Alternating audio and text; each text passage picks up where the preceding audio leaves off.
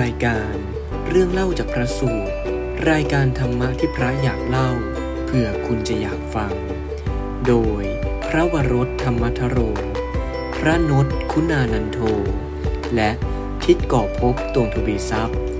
จะมาร่วมหยิบยกพระสูตรมาสนทนาอย่างเป็นกันเอง ตามแบบฉบับของพระกับทิศ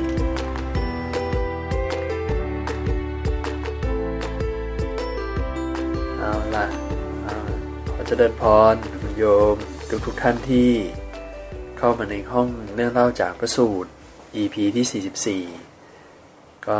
นมัสการท่านโน้ตครับแล้วนก็มัสการเจริญครับพรจอนนี่ด้วยนะการท่านโมท่านนดกาอ่าเจริญพรมาพบกันอีกครั้งครับผมแล้วก็ถ้าเกิดในห้องนี้มีพระได้เข้ามาก็นมัสการด้วยนะครับอ่าวันนี้ก็ เอ่อเป็นคิวของท่านนนท์นั่นแหละอ่านะเดี๋ยววันนี้ท่านนนท์จะเป็นคนเล่าให้เราฟัง วันนี้ท่านนนท์มีเรื่องไหนจะนำเสนอครับ ครับนี่วันนี้ก็จะขอโอกาสเล่าเรื่องราวของเศรษฐีผู้ไม่มีบุตรครับ ซึ่งเรื่องนี้นั้นก็มีปรากฏในพระไตรปิฎกถึงสามที่ ก็ขอบอกที่มาก่อนเผื่ออ มีญาติโยมท่านไหนสนใจอยากไปอ่านเพิ่มเติมนะครับครับก็ในวันนี้จะเล่าหลักๆในที่มาในอัตถกถาคุตกนิกายคาถาธรรมบทอ่านะครับ แต่นอกจากนี้เนี่ยก็จะมีการนำบางส่วนที่แตกต่างจากพระสูตรธรรมบทนี้ครับนำมาเล่าเพิ่มเติม mix and match รวมกันให้ทุกท่านอืมได้ฟังกันเลย อีกสองที่ที่พอจะพ อจะบอกที่มาได้ไหมครับว่ามามาจากคัมภีร์เล่มไหนครับท่านนนท์ครับผมก็สำหรับอีกสองที่นะครับ ก็จะมาในสังยุตตนิกายสคาทวัคอ่าในพระสูตร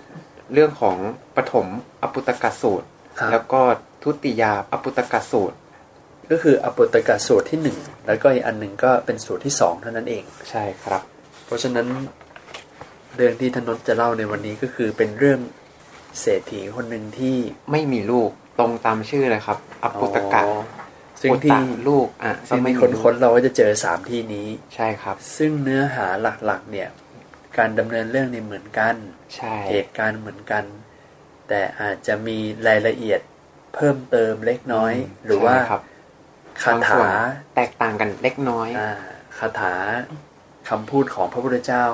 ครับอาจจะมีแตกต่างกัน เพราะฉะนั้นเดี๋ยวเราดูจังหวะ ว่าธนนท์อาจจะจะมีการสลับไปสลับมานะครับอ่าอ่าโอเค โอเค เดี๋ยวเรามาติดตามฟังกันในเรื่องว่าจะเกี่ยวกับอะไรครับผมก็ครั้งหนึ่งครับที่พระพุทธเจ้าได้ทรงประทับอยู่ที่พระวิหารเชตวันครับ ก็อยู่ที่เมือง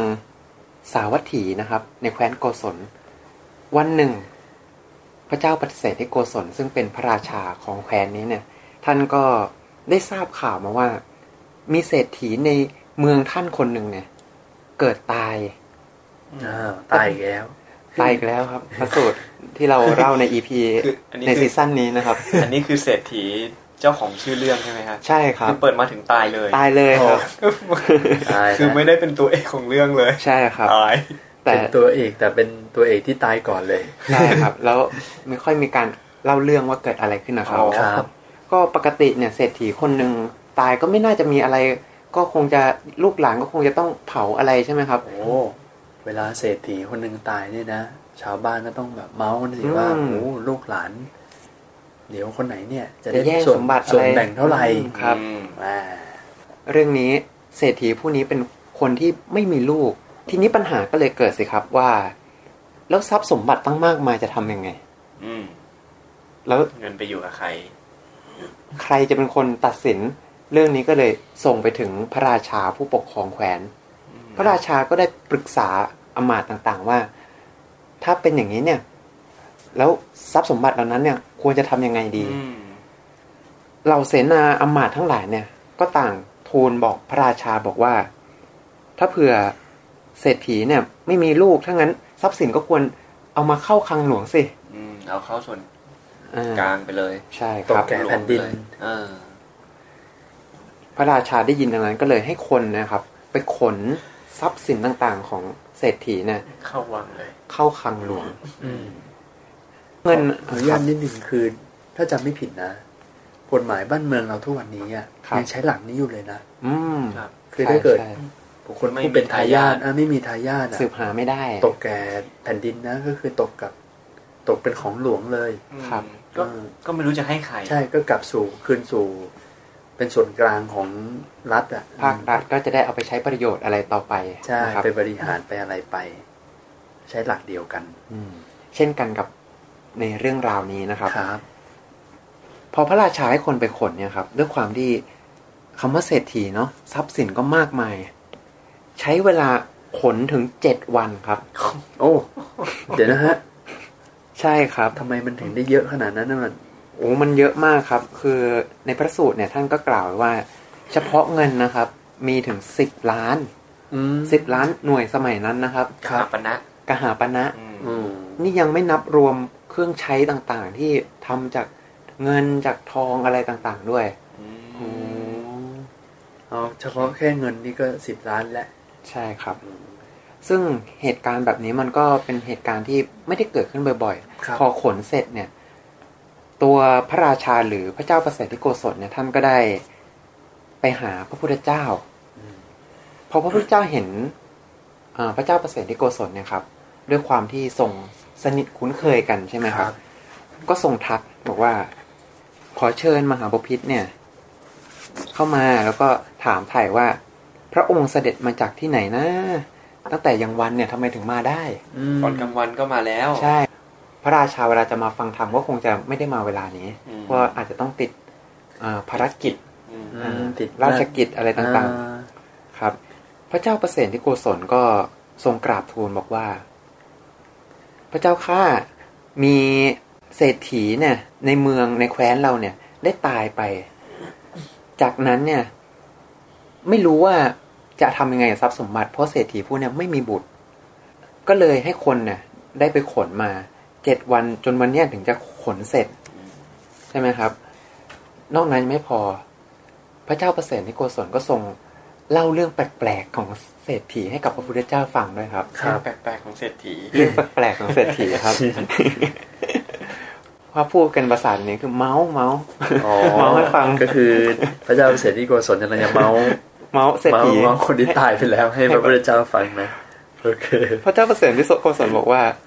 ได้ยินมาว่าเศรษฐีผู้นั้นเนี่ย เมื่อมีคนเอาอาหารของดีๆรสเลิศที่ทำแบบประณีตนะครับ เข้าไปให้ด้วยถาดทอง เป็นเศรษฐีนะครับโอ้ดูหลามากถาดทองเลยนะไม่ได้ใช้ถาดกระเบื้องทั่วไปใช้ถาดทองาพอมีคนเอาเข้าไปให้อย่างนี้เนี่ยเขาก็กล่าวว่า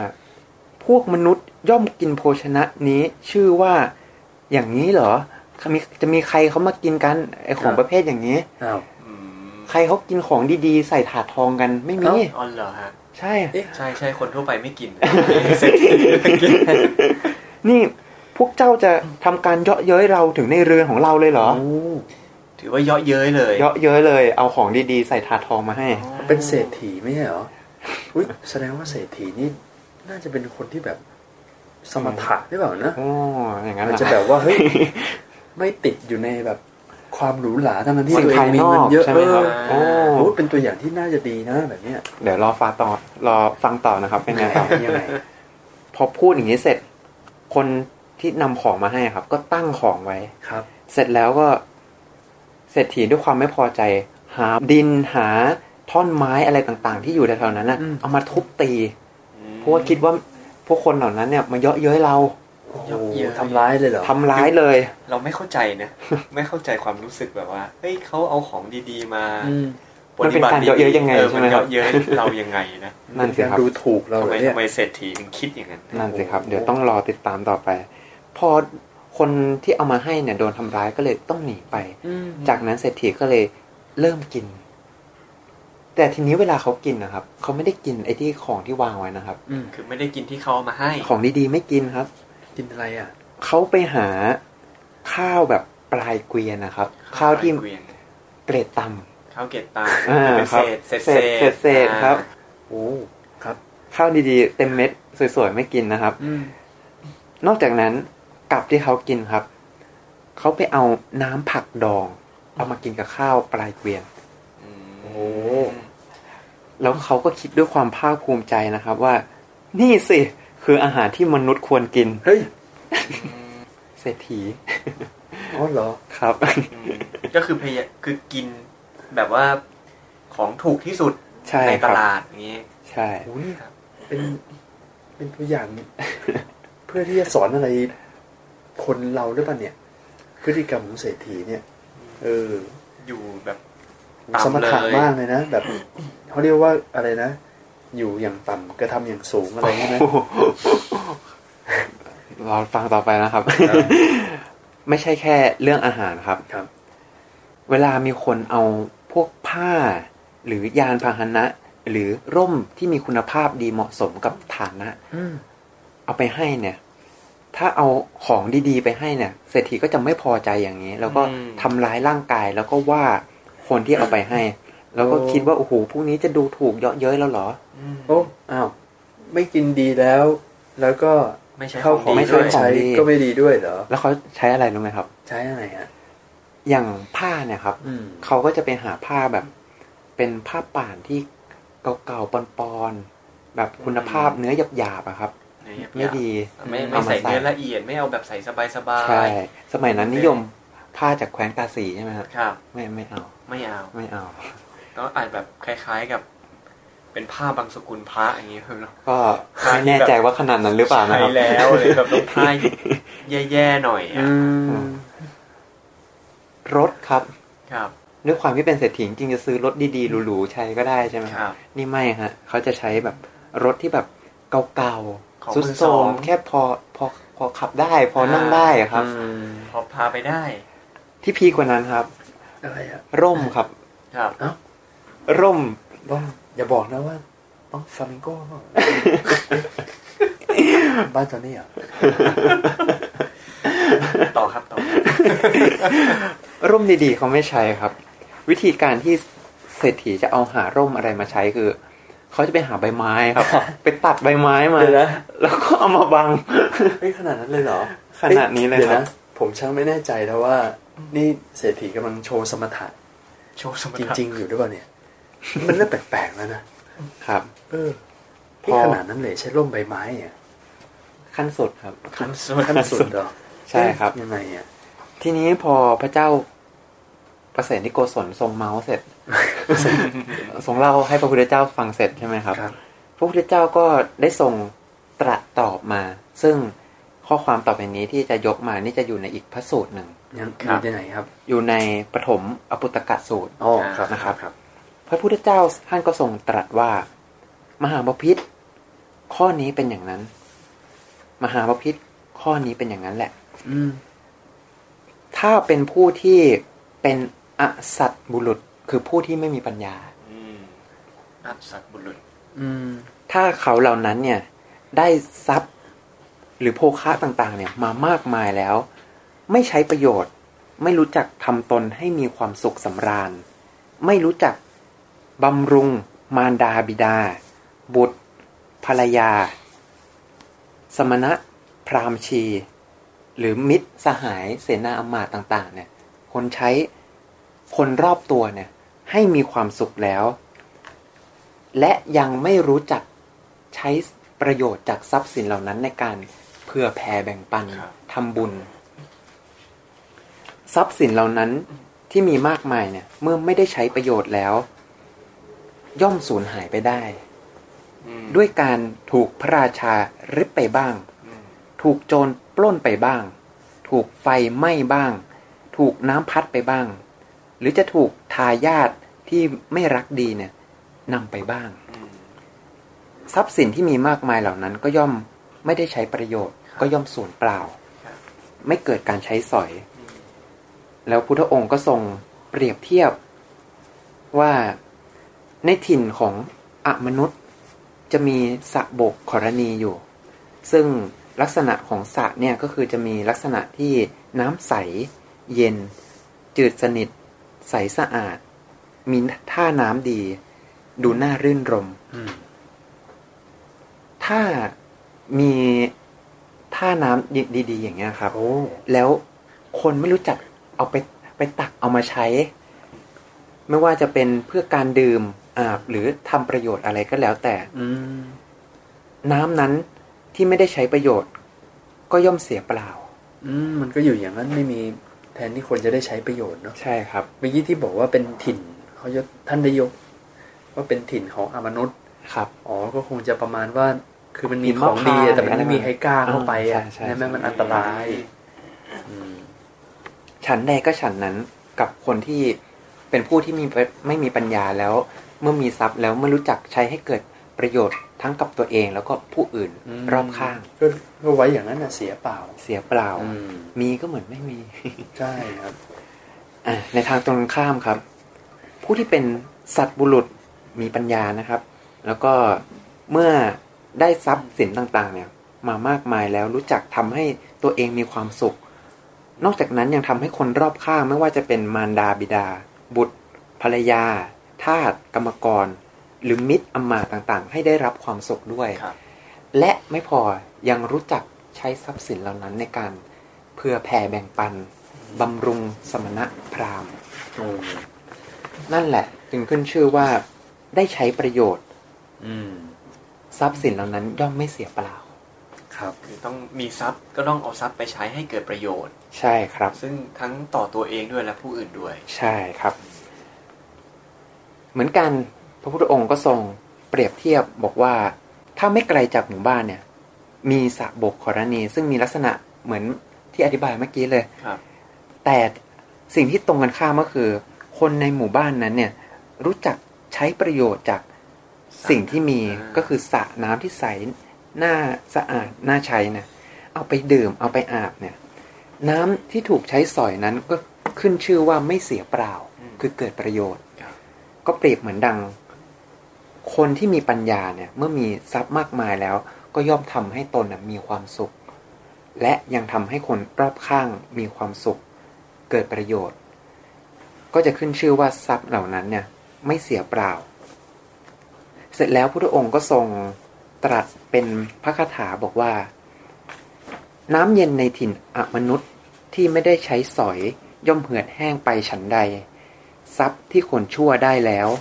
ตนเองไม่ได้ใช้ และไม่ให้คนอื่นใช้ ก็เสียไปเปล่าฉันนั้น ส่วนวินยูชนผู้มีปัญญานั้น เมื่อได้โภคะหรือทรัพย์ต่างๆเนี่ยมากมาแล้ว ย่อมใช้สอยและประกอบกิจการงาน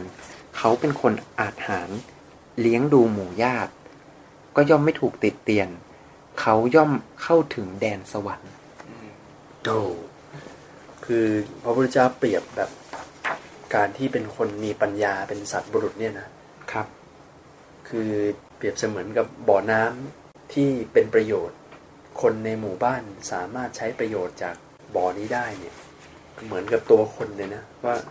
สัตว์บุรุษเมื่อไปอยู่ที่ไหนเนี่ยย่อมมีประโยชน์แก่หมู่ชนที่อยู่แวดล้อมเขาอะเนาะครับอืม ใช่ครับ พอ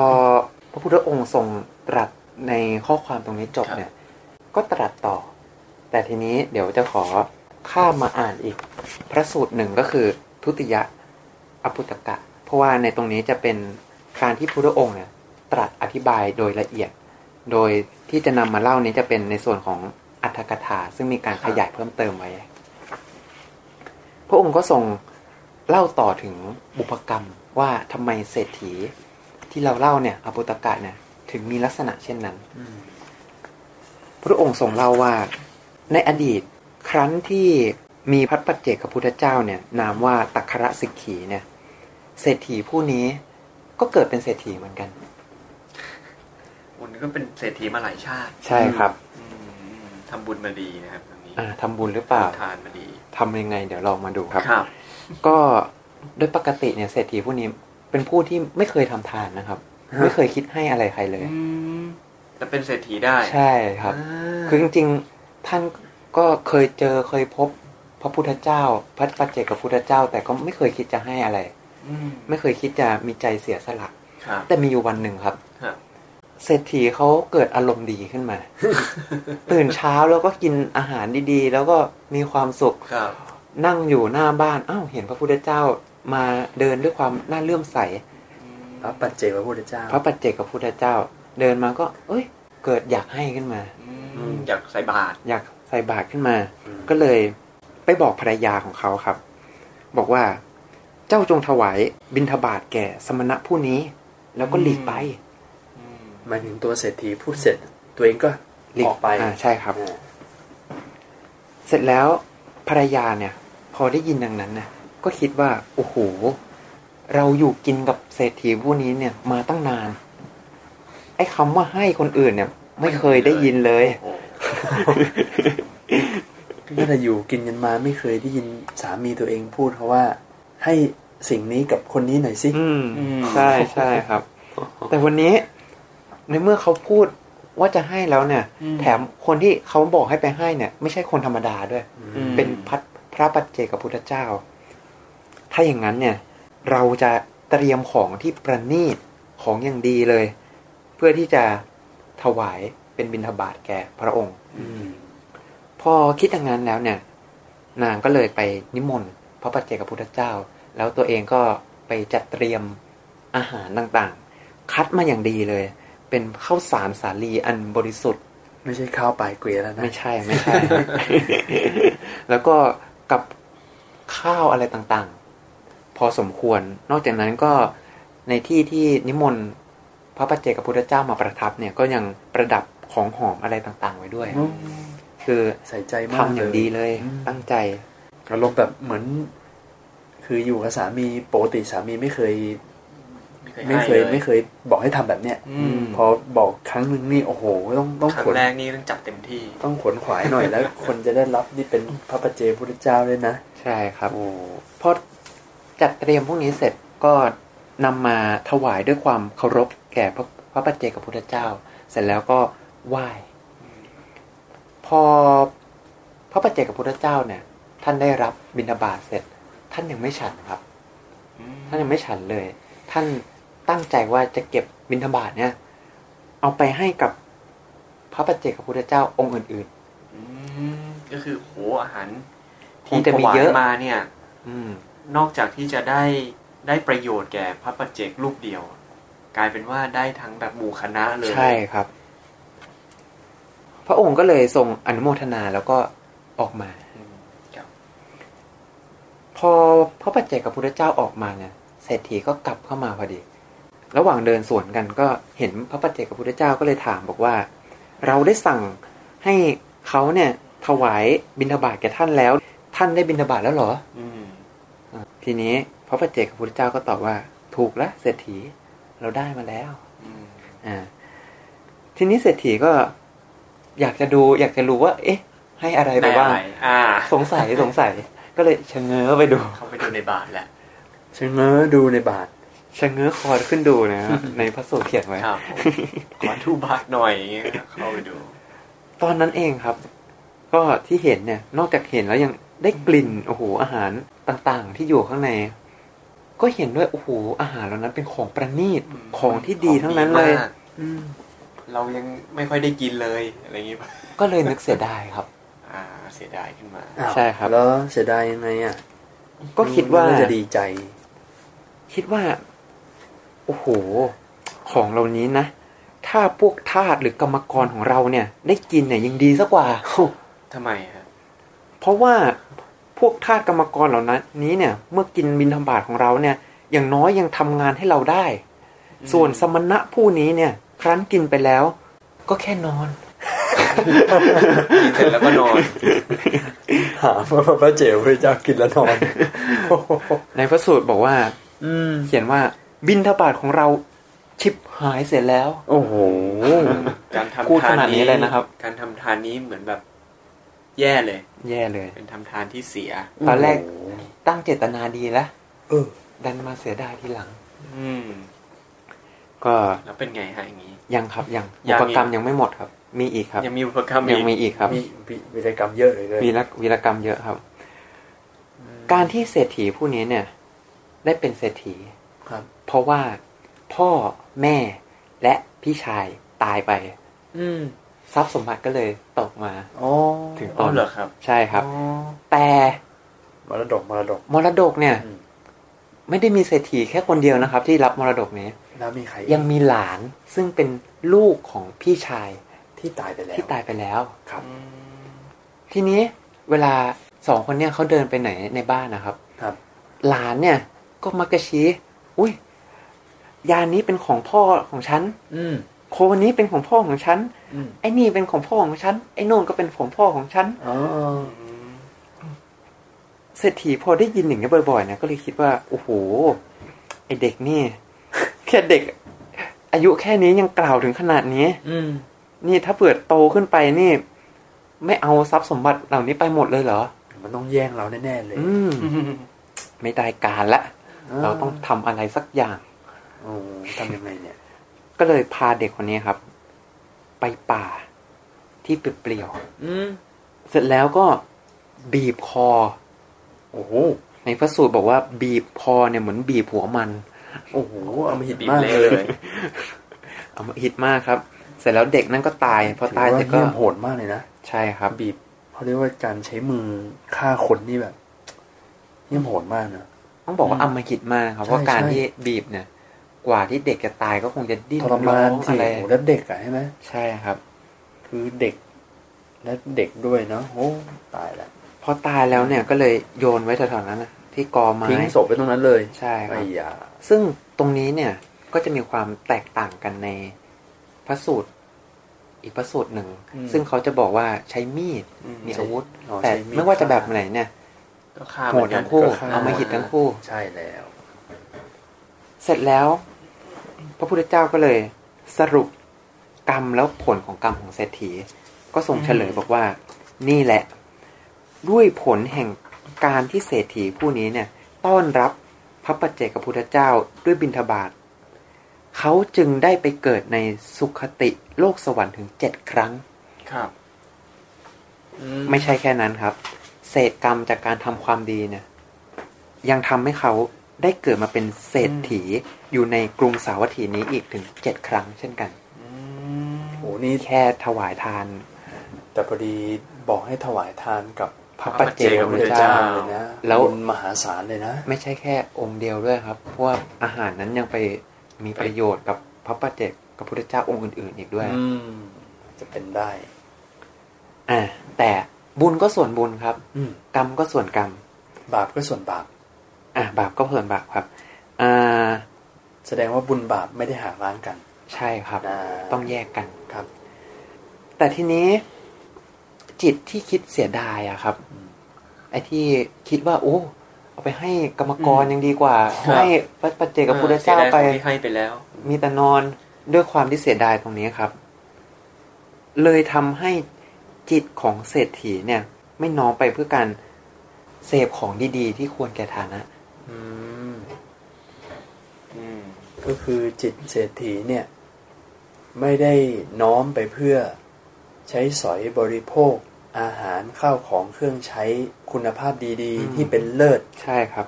อย่างดี ใช่ จิตเลยไม่ไม่น้อมไปอย่างนี้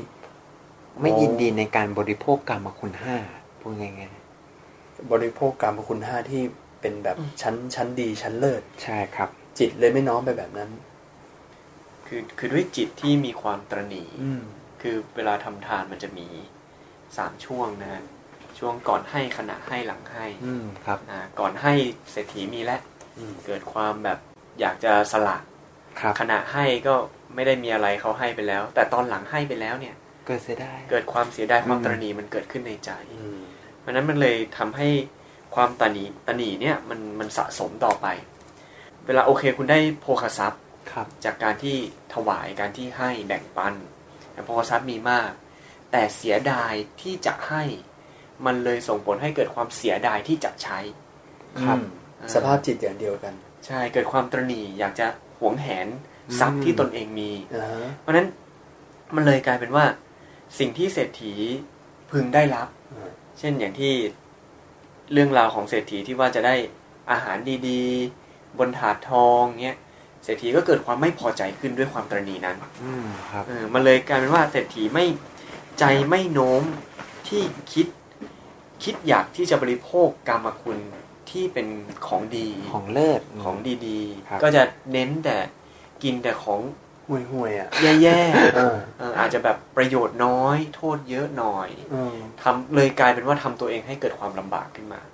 อ่า ไม่ไม่ใช้ประโยชน์จากทรัพย์ สมควรแก่ฐานะที่พึงทำอืมคือไม่ได้หมายความว่า จะต้องใช้ของให้ฟุ่มเฟือยอ่าไม่ได้ต้องแบบใช้ของให้แบบ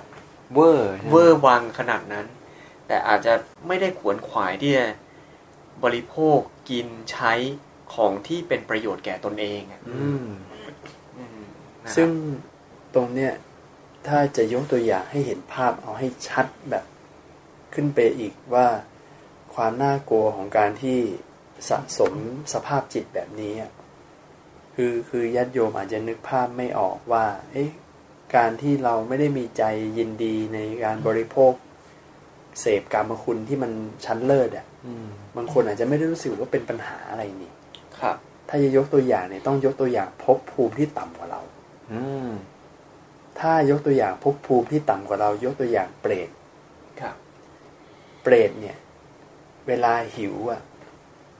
เขายินดีในพวกอะไรรู้ไหมฮะ พวกเสลดพวกน้ำลายที่มนุษย์เนี่ยอืมถุยทิ้งไว้ ครับ พวกมูดคูด อุจจาระปัสสาวะ ตามมุมหลืบในโลกอะครับเปรตเนี่ยยินดีของพวกนี้นะ เพราะว่ามันคือสิ่งที่เขาสามารถกินได้แอบกินได้อืมหรือว่ายกตัวอย่างภพภูมิเดรัจฉานที่อยู่ใกล้ๆตัวเราอืมลองนึกสภาพว่า สุนัขหมาแมวอะ เคยเห็นมันอ้วกไหม แล้วมันก็กินอ้วกมันกลับเข้าไปอะมหรือว่ามันก็ไปกินอุจจาระของหมาตัวอื่นอะไรอย่างเงี้ยนั่นคือมันยินดีแบบนั้นอืมถ้ายกตัวอย่างเห็นภาพง่ายๆคือ เราอยากเป็นคนที่มีนิสัยอย่างนั้นได้เปล่าวะอืมอยากจะมีนิสัยแบบกินไม่ครับของแบบแย่ๆแบบไม่ดีอะไรเงี้ยคือคือถ้ายกตัวอย่างนะนะครับ เพราะฉะนั้นโอเคเราอาจจะไม่ได้แย่ถึงขนาดภพภูมิเปรตหรือว่าเดรัจฉานเดรัจฉานก็ได้ครับ แต่มันเหมือนกับว่า คุณเกิดมาเป็นมนุษย์ แล้วคุณเกิดมาด้วยจิตที่เป็นกุศลครับ มนุษย์นั้นถือว่าเป็นสุคติภูมิครับซึ่งเป็นภพภูมิที่สามารถเสวยสุขได้อืมอ่าอย่างเต็มที่เหมือนกันคือเป็นเป็นกามภพอะ เป็นกามาวจรภูมิอะอืมเนี่ยครับ เพราะฉะนั้นการแสวงหาความสุขที่ประณีตมันเป็นเรื่องปกติธรรมดาของมนุษย์ครับที่มันไม่ใช่เรื่องผิดอะไรครับเพราะฉะนั้น เราอยากจะเป็นคนที่มีจิตอย่างนั้นหรือเปล่า อยากจะใช้ของต่ำๆกินข้าว คุณภาพต่ำกับข้าวดีๆ ไม่กินแต่กินน้ำผักดองน้ำผักดองทุกวันทุกวันอะไรอย่างเงี้ยอ่าเพราะฉะนั้นก็ลองลองพิจารณาดูซึ่งประเด็นซึ่งไม่ได้นี้ไม่ได้หมายความว่าจะต้องแบบฟุ่มเฟือยครับอ่าแบบใช้แบบเต็มที่จนหมดอะไรขนาดนั้น ไม่ได้หมายความว่าการไม่ใช้คือไม่ดีอืมอ่า แต่แค่มันเป็นการใช้ตามฐานะ แล้วก็ใช้โดยพิจารณาแล้วว่า สิ่งเนี้ยควรไม่ควรอ่ามันเป็นเรื่องของปัญญาด้วยใช่ครับรู้จักโยนิโสมนสิการใช่ คือการที่บริโภคกามคุณชั้นเลิศอะมันจะต้องมีปัญญาเข้าประกอบ คือคำว่าชั้นเลิศเนี่ย มันไม่ได้หมายความว่าราคาแพงอ่าแบรนด์ใช่ไม่ราคาแพงแบรนด์เนมอย่างนั้นเสมอไปเป็นการที่เราดูคุณค่าใช่เทียมคุณค่าแท้ ใช่ ดูคุณค่าอาหารดูโอ้โห material ที่เขาเอามาทำกับข้าวจานนี้เนี่ยโอ้โหอย่างดีเลยนะ เป็นแบบใช่ของอย่างดีเพราะว่าสะอาดอะไรเราอย่างกินเงี้ยแล้วจะเกิดประโยชน์อะไรยังไงใช่อืมเพราะสุดท้ายแล้วอะหลักๆมันคือคุณค่าแท้อืมครับคุณค่าแท้ เช่นว่าทานกินอาหารกินข้าวอะ ข้าวครับได้ประโยชน์อะไรอืมแต่ส่วนใหญ่อะที่ว่าใช้แบบฟุ่มเฟือยโออาอย่างเงี้ยส่วนใหญ่ไปมองที่คุณค่าเทียม อืมครับ เช่นว่าเป็นแฟชั่นอืมอ่าถ้ากินร้านนี้นะจะแบบคนกดไลค์เยอะครับคนชอบอะไรอย่างเงี้ย อันนี้อันนี้จะไม่เกี่ยวเลยนะฮะครับเพื่อความโก้เก๋อ่าโก้เก๋นี่ไม่ไม่ไม่ใช่ละเราสวดกันทุกวัน ซึ่งซึ่งมันไม่ใช่เป็นกามคุณที่ที่เลิศอืม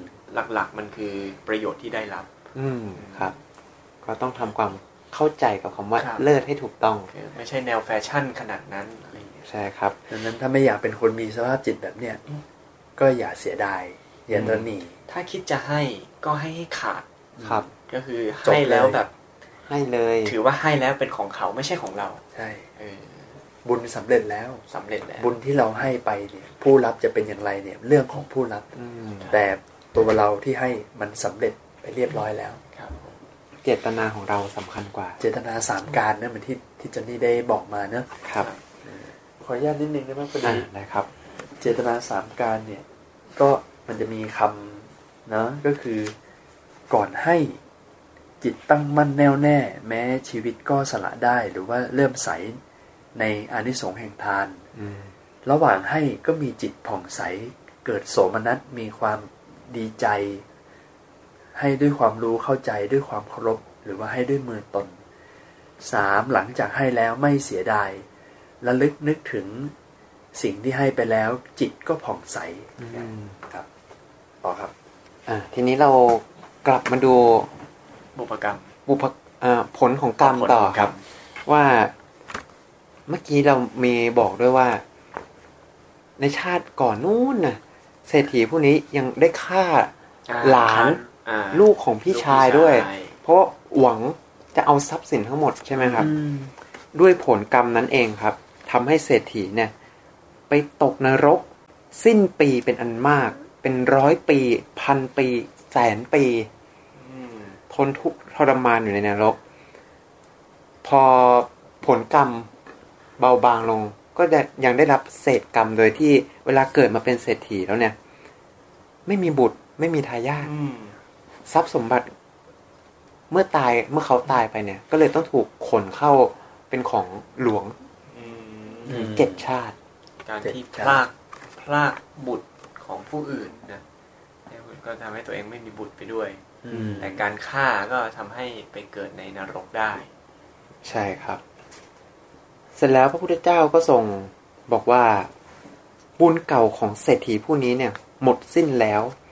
บุญใหม่ของเศรษฐีผู้นี้ก็ไม่เคยสร้าง โอ้โหอ้าวแล้วอย่างนี้ ไปอยู่ไหนแล้วเนี่ยเพิ่งตายไปนี่ใช่ไหมใช่ครับครับ ดังนั้นวันนี้เองเศรษฐีผู้นี้เลยไปหมกไหมอยู่ในมหาโรรุวนรกโอ้โหโรนรรุกวะนรกนรกชื่อใหม่อีกแล้ว ใช่ครับอ่ามหาโรรุวนรก หน้าตาเป็นยังไงก็สั้นๆนะขออนุญาตขยายตรงนี้ด้วยกัน คือมหาโรรุวนรกเนี่ยแบ่งเป็นสองนรกครับอันแรกเนี่ยชื่อว่าชาละโรรุวนรกอืมชื่อจำยากโยมไม่ต้องจำเนอะเราก็ฟังผ่านๆหูไป เป็นนรกที่สัตว์เนี่ยร้องไห้เพราะเปลวไฟพุ่งวูบเข้าทางทวารทั้งเก้าเผาอยู่ตลอดเวลา อืมสองทูมโรรุวะนรกเป็นนรกที่สัตว์ ร้องโหยหวนเพราะควันไฟ รมสัตว์นรกทางทวารทั้งเก้าตลอดเวลา ก็คือถูกทั้งควันทั้งเปลวไฟเนี่ยแผดเผาโอ้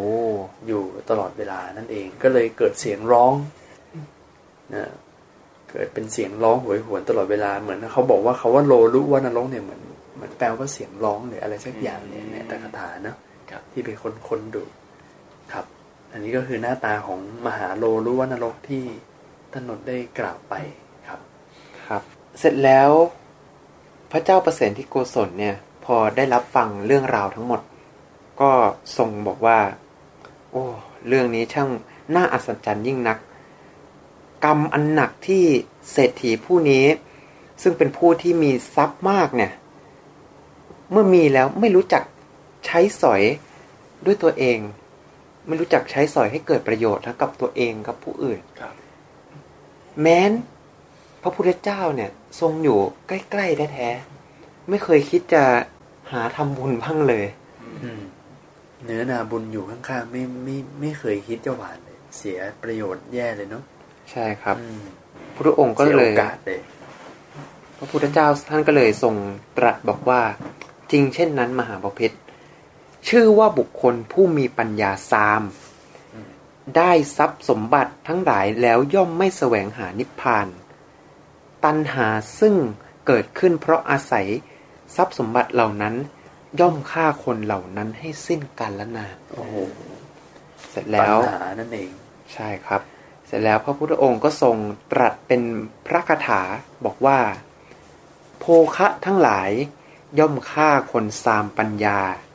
แต่ไม่ฆ่าคนผู้แสวงหาฝั่งโดยปกติ คนสามปัญญาย่อมฆ่าตนเหมือนฆ่าผู้อื่น เพราะความทยานอยากในทรัพย์ หรือโภคะทั้งหลายเหล่านั้น ซึ่งนอกจากคำตรัสของพระพุทธองค์ในพระสูตรนี้แล้วเนี่ยอืมในอีกพระสูตรหนึ่งก็มีคำตรัสซึ่งแตกต่างกัน ครับ ดีครับอืมคให้รับฟังหลาย ๆ เวอร์ชันพ ระพุทธองค์ทรงตรัสว่าข้าวเปลือก ทรัพย์ เงินทอง หรือข้าวของที่หวงแหน อย่างใดอย่างหนึ่งมีอยู่ทาสกรรมกรคนใช้ และผู้อาศัยเขาเนี่ย พึงพาเอาไปไม่ได้ทั้งหมดจะต้องถึงซึ่งการละทิ้งไว้ทั้งหมด บุคคลที่ทำกรรมใดเนี่ย ด้วยกาย วาจา หรือใจ กรรมนั่นแหละเป็นของของเขา เขาย่อมพาเอากรรมนั้นเนี่ย ติดตามตัวไปด้วย เหมือนเงาติดตามตน ฉะนั้นบุคคลจึงควรที่จะทำความดี สั่งสมไว้สำหรับพบหน้า เพราะว่าบุญทั้งหลายเนี่ย ย่อมเป็นที่พึ่งของสัตว์ทั้งหลายในโลกหน้านั่นเอง นี่ก็เป็นพระคาถาที่พระองค์ทรงตรัส แล้วก็เป็นการจบพระสูตรในเรื่องของอปุตกะเศรษฐีนั่นเองครับผมครับก็คือโหเศรษฐีวันนี้นี่เขาเรียกว่าต้องรับกรรมวิบากอกุศลอีกนานเลยเนาะครับ ทีนี้นี่คำถามครับ ต่อจากที่เราได้ขยายไปเมื่อสักครู่ใช่ไหมครับ ที่บอกว่าเราเองถามเอง สงสัยชมเองครับ สงสัยเองชมละชมพวกเมื่อกี้เราบอกไว้ว่า การที่ทำบุญนะครับ แล้วครับเราต้องมีจิตคิดสละของนั้นเลย คือให้ขาดเลยครับอ้าวแล้วอย่างนี้ ถ้าเราไปเจอพระไม่ดีอะครับ ถ้าเราจะไปเจอพระไม่ดี เราเราจะมีความคิดให้ขาดได้ยังไงฮะ เราจะต้องตั้งจิตยังไงโอ้ ถามถูกคนเลยต้องถามคารวาสเนี่ยไอ้คำถามเนี้ยมันเป็นคำถามของคารวะท่านโมมันต้องถามพระดิอืมต้องถามคารวาสผู้ศึกษาธรรมหรือว่า เวลาทำทานแบบพระไม่ดีที่เรารู้สึกว่า เอ๊ะ ท่าน ประพฤติตนยังไงเนี่ย ดูแบบชักไม่แน่ใจแล้วจอนนี่มีวิธีการวางจิตวางใจยังไงอ่าเห็นไหมนี่ต้องถามคนคารวาสที่ศึกษามาแล้วอ่าครับถามพระเดี๋ยวเขาเรียกว่ามีส่วนได้เสีย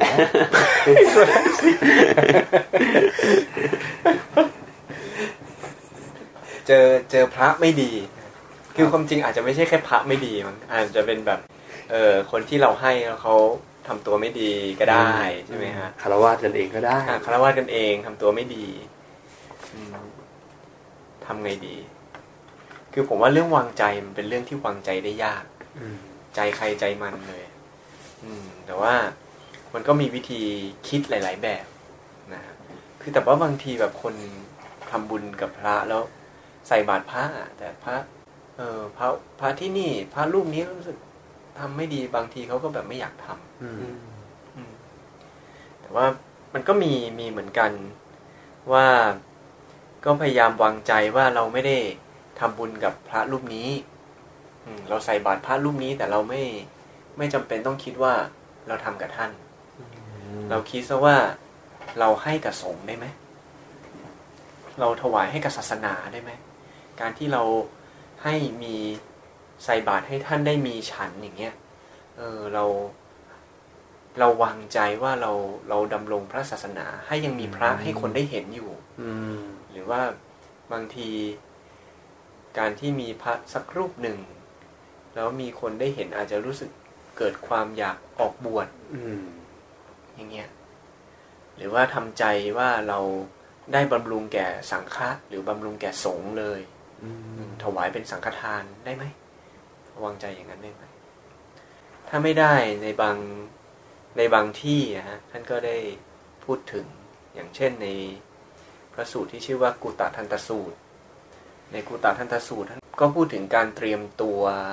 มีส่วนหนึ่งพูดถึงการเตรียมตัวก่อนให้ทานเหมือนกัน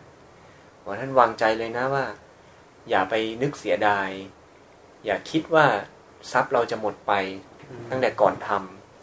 ขณะทำอย่าคิดว่าทรัพย์เราจะหายไป แม้ว่าให้ไปแล้ว ถวายไปแล้ว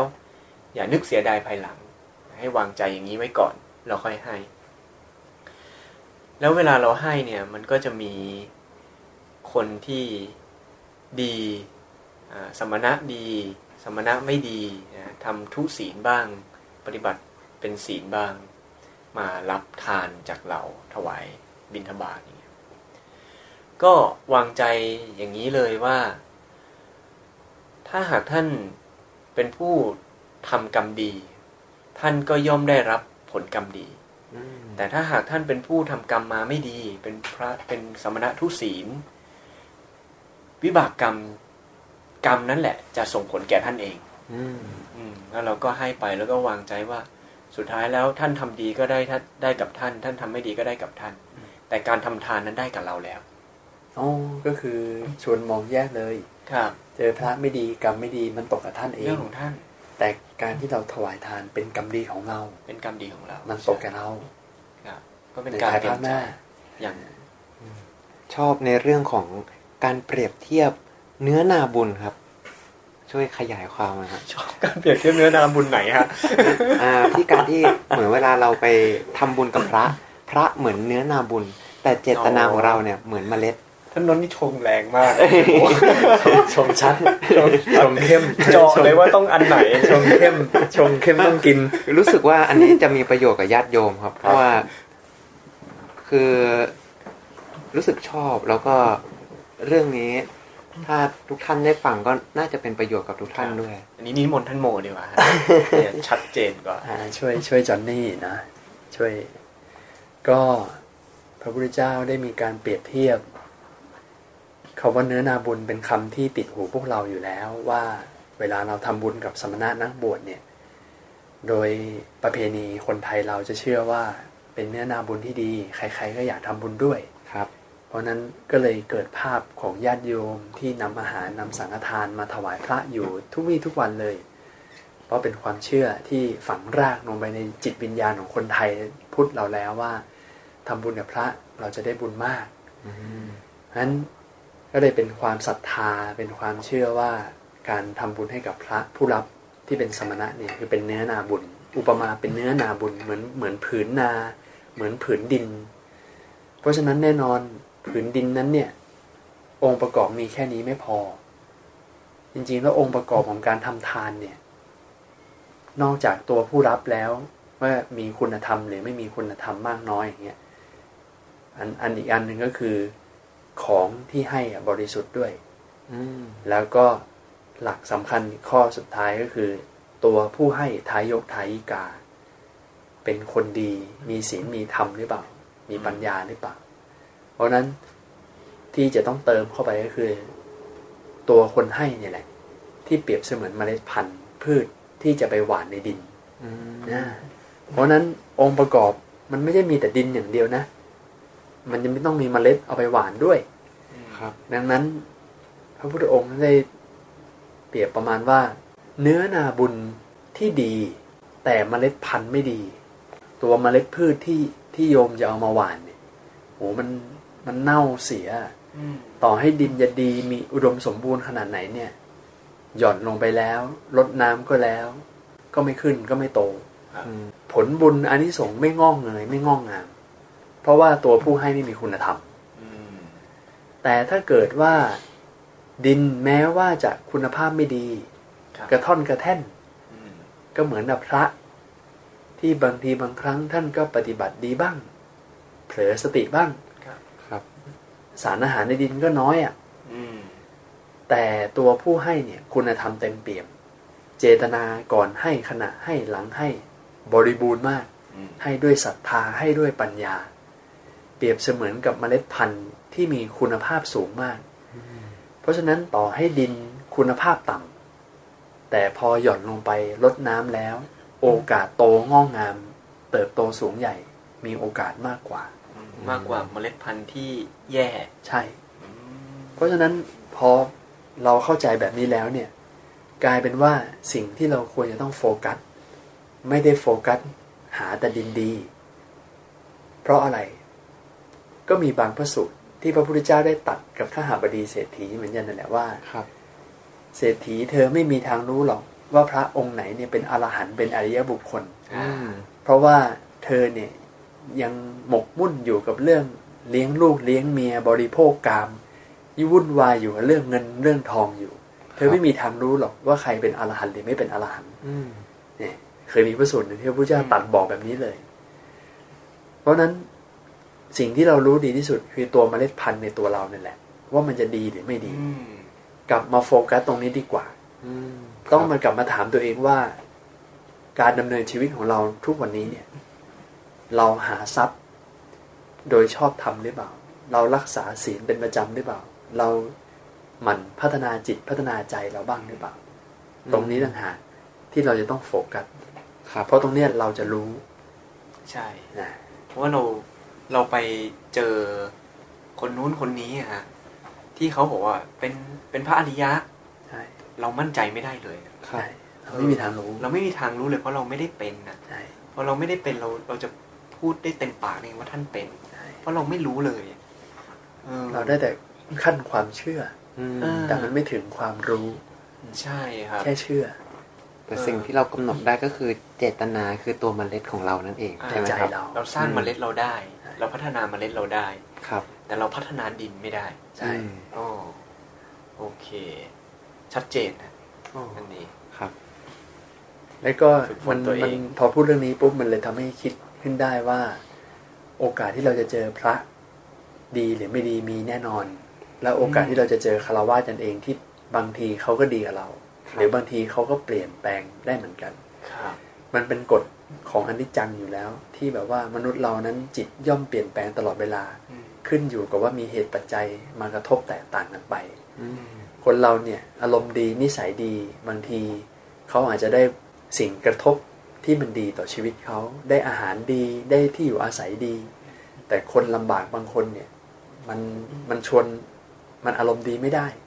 คนกำลังลำบากคนกำลังมีทุกข์เนี่ยหน้าตาหน้าเหงกหน้างอบางทีพูดจาก็ ฟังไม่เข้าหูครับแต่เราไม่รู้หรอกว่าชีวิตเขาต้องเจออะไรบ้างอืมดังนั้น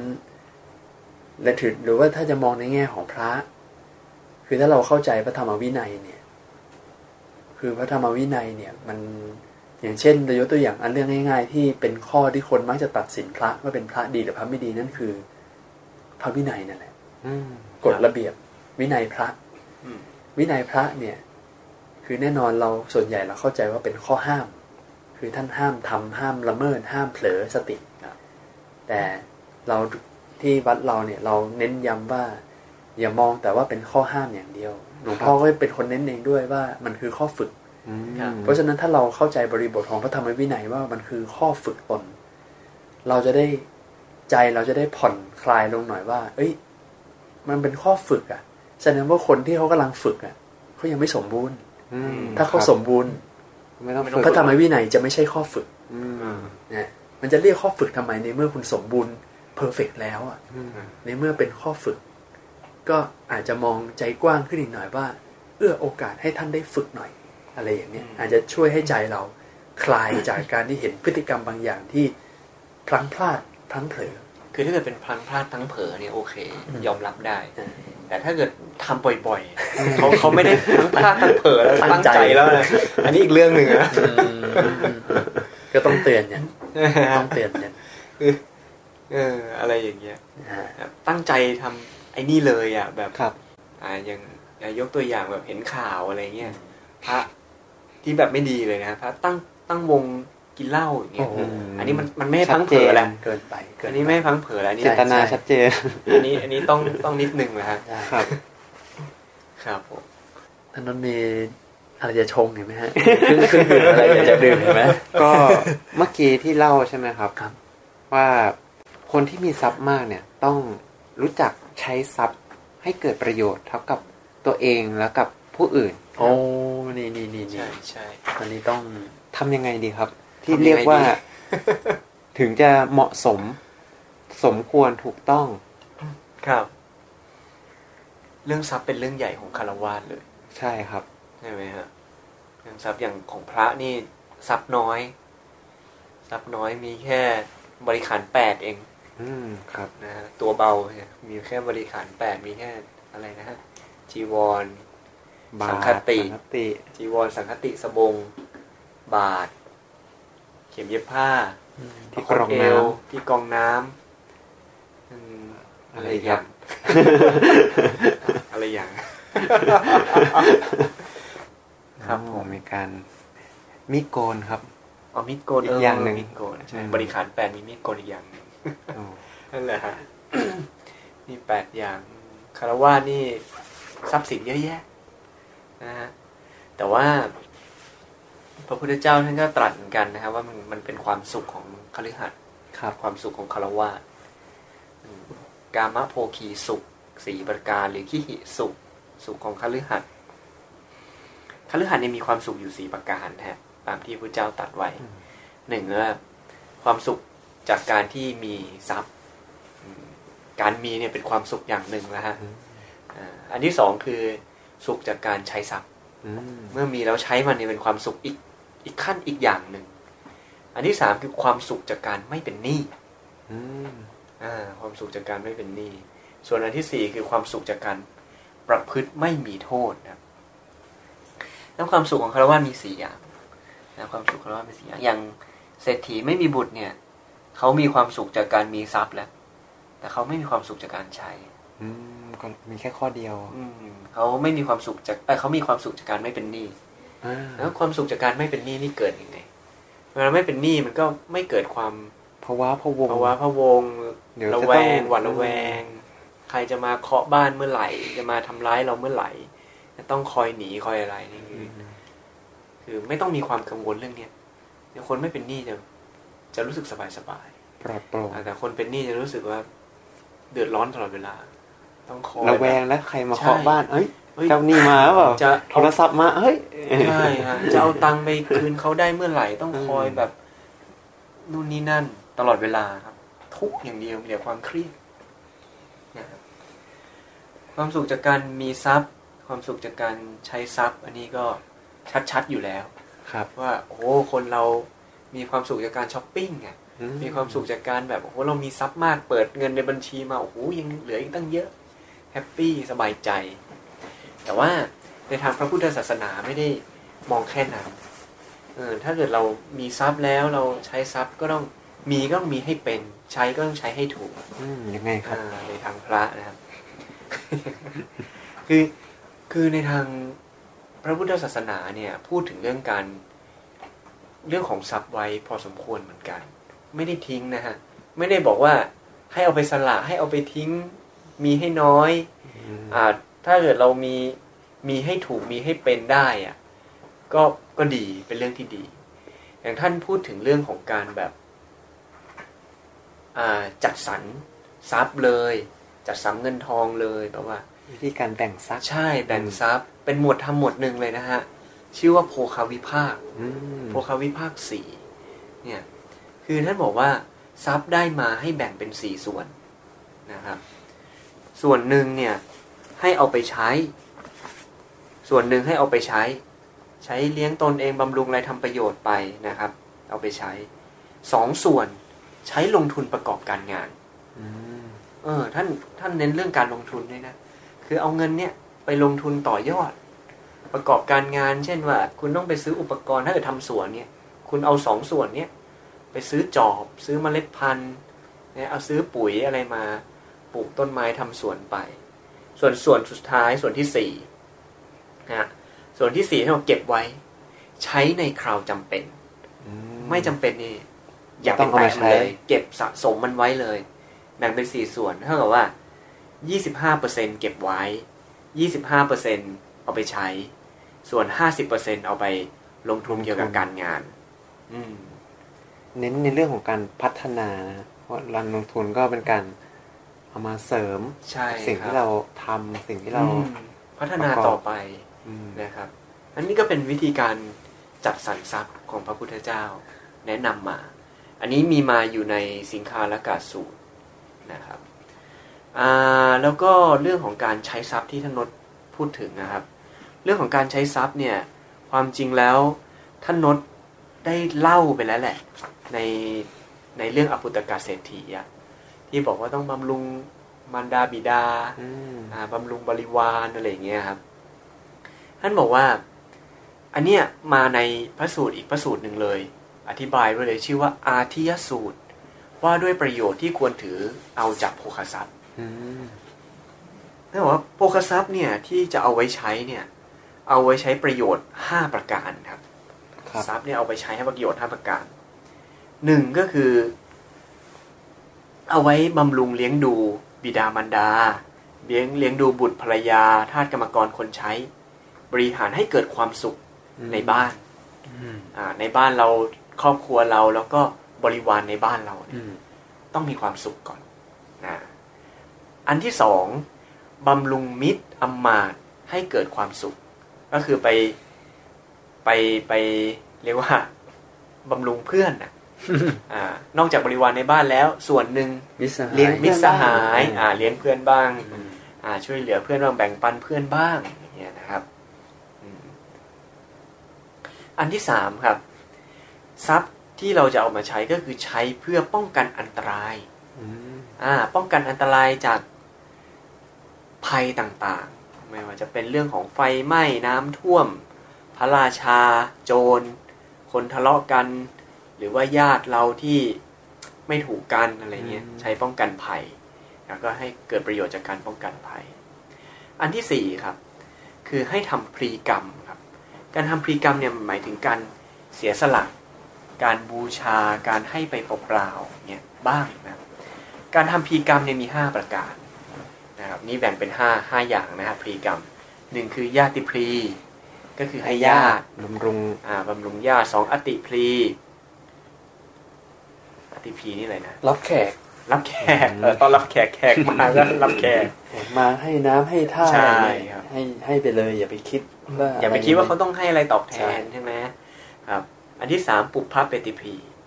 ก็ให้เปรตให้อะไร อุทิศให้กับผู้ตายผู้ตายครับราชพลีอันที่สี่ครับคือ ให้กับพระราชาเช่นเสียภาษีช่วยชาติก่อนช่วยชาติ อันที่ห้าเรียกเทวตาพรีคือบูชาเทวดาบวงสรวงเทวดาอะไร ไปครับนี่คือการทำพรีกรรมห้าประการ นี่เป็นการประโยชน์จากการใช้ทรัพย์ข้อที่สี่อืมครับ ส่วนข้อที่ห้าครับ ประโยชน์ของทรัพย์ก็คือ การทำบุญนั่นเองอืมเอ่อทำบุญกับพระกับอ่านักบวชอย่างเงี้ยเป็นเพื่อไปเพื่อให้เกิดความสุข ให้เป็นผลในเกิดอ่าเพื่อเพื่อความสุขในในในภพต่อต่อไปอย่างเงี้ยครับอันนี้ก็เลยเป็นการทำประโยชน์จากทรัพย์นะครับแต่ส่วนใหญ่เราเราจะเน้นที่จริงผมคิดว่าเราทำกันหมดแหละ โดยปกติเออในสังคมเราทำกันโดยปกติเลยมันนะเป็นพฤติกรรมในการให้ที่ปกติอยู่แล้วใช่ถือว่าเราไม่ได้มานั่งแบ่งแยกว่ามันคืออะไรบ้างอืมใช่ไหมครับทำโดยปกติ แต่ถ้าเกิดไปเทียบกับเศรษฐีอะ ที่มีความตระหนี่มากอย่างเงี้ยท่านก็อาจจะไม่ได้สนใจไม่ได้ตัวเองก็ไม่ทำให้เกิดความสุขอืมพระพุทธเจ้าก็ไม่ได้เน้นว่าตัวเองจะต้องลำบากทำตัวเองให้อยู่ลำบาก มันก็จะมีในเรื่องของอ่าอัตตกิลมัฏฐานุโยกอืมทรมานตัวเองทำตัวเองให้ลำบากลำบากนะเกันไป อีกด้านหนึ่งก็สุขกามาสุขาริการุโยกครับก็คือเน้นแต่ให้ตัวเองเสพเสวยความสุขอย่างเดียวแต่ในในที่เนี้ยพระพุทธเจ้าท่านตรัสบอกว่า ตัวเองก็เป็นสุขคนอื่นก็เป็นสุข อ่า แล้วก็ใช้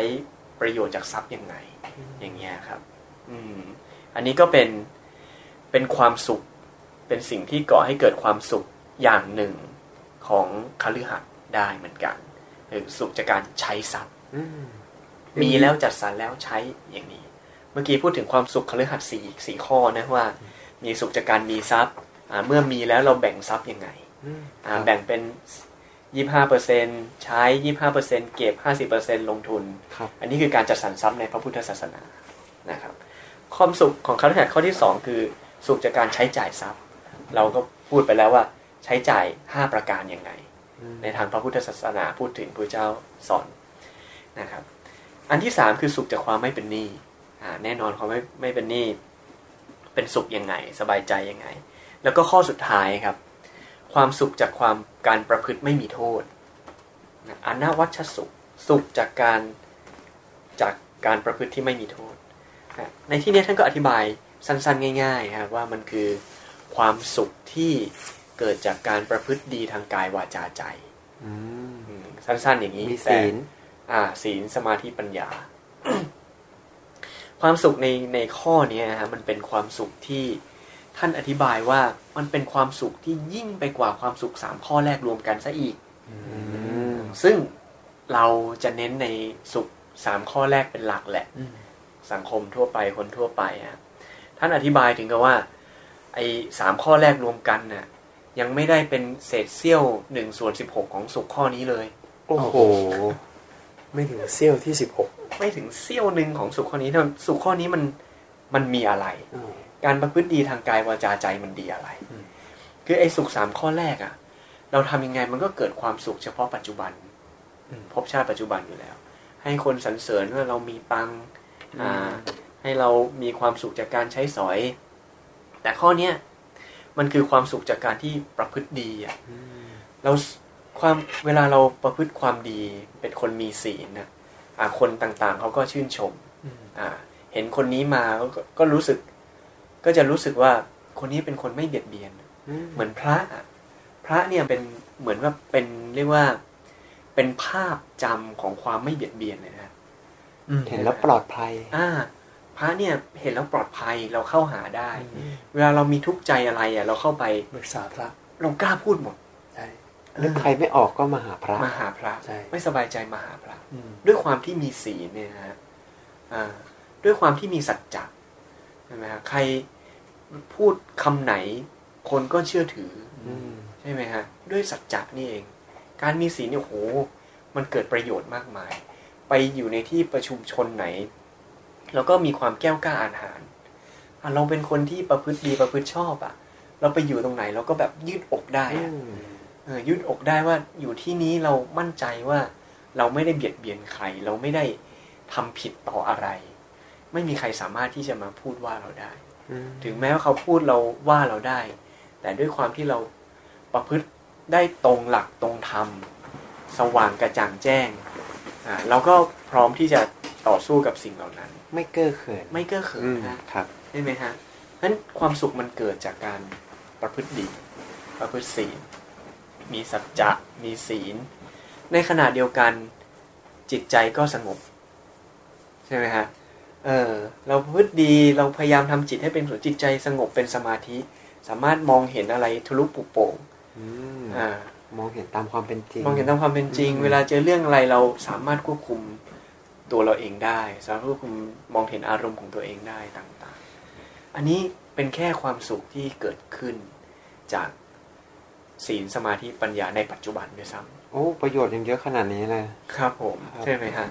เออ แล้วในภพต่อๆไปอะคุณสะสมแต่ความดีในภพต่อๆไปก็จะเจอแต่เรื่องดีๆ สุขติวิบากของคุณก็เป็น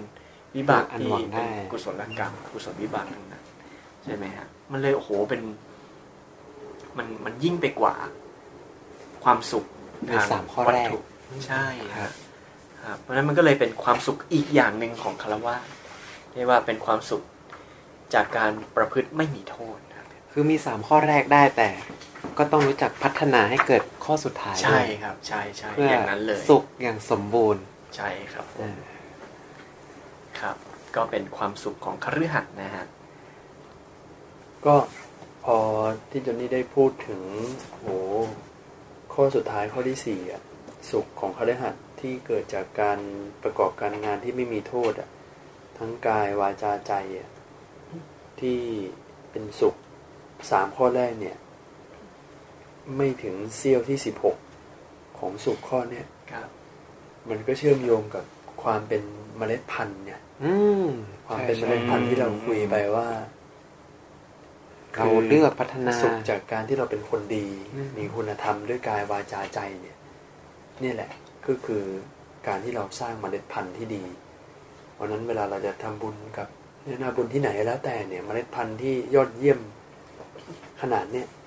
ก็ มีแต่อานิสงส์มากอยู่แล้วครับผมใช่จบครับครับโอเคโอเคโอ้วันนี้ได้เรียกว่าเพลิดเพลินเพลินๆแล้วก็คุณโยมก็น่าจะได้ประโยชน์ในหลาย ๆ แง่มุมมาก ๆ เลยวันนี้ มีทั้งในเรื่องของกรรมเนะการสร้างสมสั่งสมจิตที่ตนหนีเสียดาย มันน่าทำให้ตัวเองนั่นแหละ ทำกับตัวเองอย่างนั้นด้วยอืมนะครับได้ในเรื่องของกรรม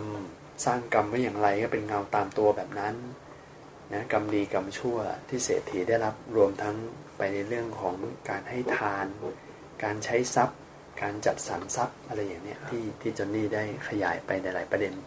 ก็คิดว่าน่าจะพอสมควรแก่เวลาแล้วครับสำหรับวันนี้อปุตตกะสูตรอปุตตครักะบเศรษฐี สำหรับวันนี้ก็ต้องขออนุโมทนาท่านนศอย่างยิ่งเลยนะครับ ว่าอนุโมทนาครับเป็นผู้เล่าเป็นหลักสำหรับค่ำคืนนี้ แล้วก็โมทนาที่จอห์นนี่ด้วยครับโมทนาที่ได้นำครับพระสูตรต่างๆ เป็นประโยชน์กับคารวะในการใช้ชีวิตอย่างมากเลย ที่ทำให้เราได้ประโยชน์ได้ฟังกันไปนะก็โมทนากับครูบาอาจารย์ทุกท่านที่ได้เข้ามาฟังด้วยนะครับ ในค่ำคืนนี้รวมทั้งขออนุโมทนากับ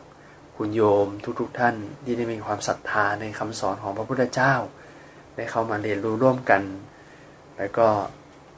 ในรายการนี้เราสามารถเข้าไปฟังรีเพลย์ได้ใน Clubhouse รวมทั้งรอคลิป YouTube ที่คอยอัปเดตอยู่เรื่อย ๆ ด้วยในยานเวทครับ